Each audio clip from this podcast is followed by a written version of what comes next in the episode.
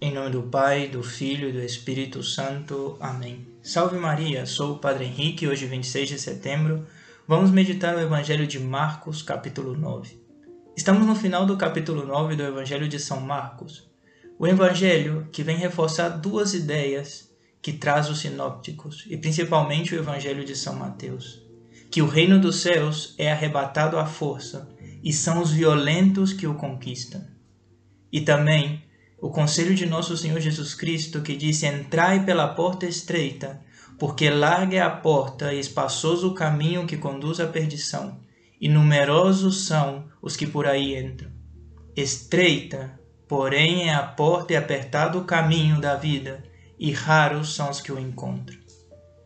Por isso, o Senhor, neste Evangelho de São Marcos, nos disse: se nossa mão nos leva a pecar, cortá-la é melhor entrar na vida sem uma das mãos do que tendo as duas ir para o inferno, para o fogo que nunca se apaga. Jesus quer nosso bem, por isso nos adverte do perigo. É um pai, o melhor dos pais, que sabendo o que é mal para seus filhos, os adverte. E qual o maior mal que pode nos acontecer que ser enviados ao inferno, separados eternamente de Deus? Não temais, disse o Senhor, aqueles que matam o corpo, mas não podem matar a alma. Temei antes aquele que pode precipitar a alma e o corpo na gênera. Como um bom pai, nosso Senhor Jesus Cristo também nos disse que não estamos só nesta luta, nesta luta contra o pecado, contra o mundo e contra a carne. Pois ele mesmo nos disse: não são os que estão bem que precisam de médico, mas sim os doentes. Eu não vim chamar os justos, mas os pecadores. Conta-se que São Jerônimo, numa noite de Natal, depois que os fiéis deixaram a, a gruta de Belém, ficou ali rezando ao menino Jesus e que apareceu o menino Jesus e lhe perguntou: O que você vai me dar no meu aniversário? Ele respondeu: Senhor, eu lhe dou minha saúde, minha fama, minha honra, para que você disponha dela como lhe pareça melhor.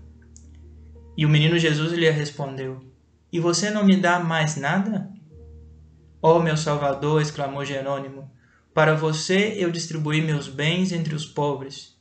Por você dediquei meu tempo para estudar as sagradas Escrituras. O que mais te posso dar?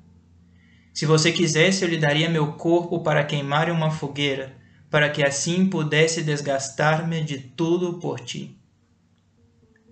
E o menino Jesus respondeu a São Jerônimo: Jerônimo, dá-me seus pecados para perdoá-los. O santo, ouvindo isso, explodiu em lágrimas de emoção e exclamou: Louco tenho que estar de amor para pedir-me isso. Por isso, queridos irmãos, frente às nossas misérias, nossos pecados, não devemos desanimar nem desesperar.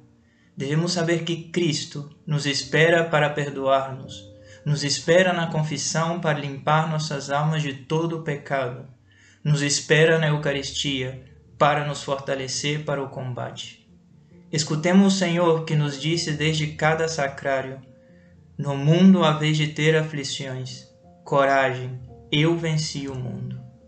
Que a Santíssima Virgem Maria nos ajude cada dia crescer em amor a Jesus e em confiança em Sua divina misericórdia.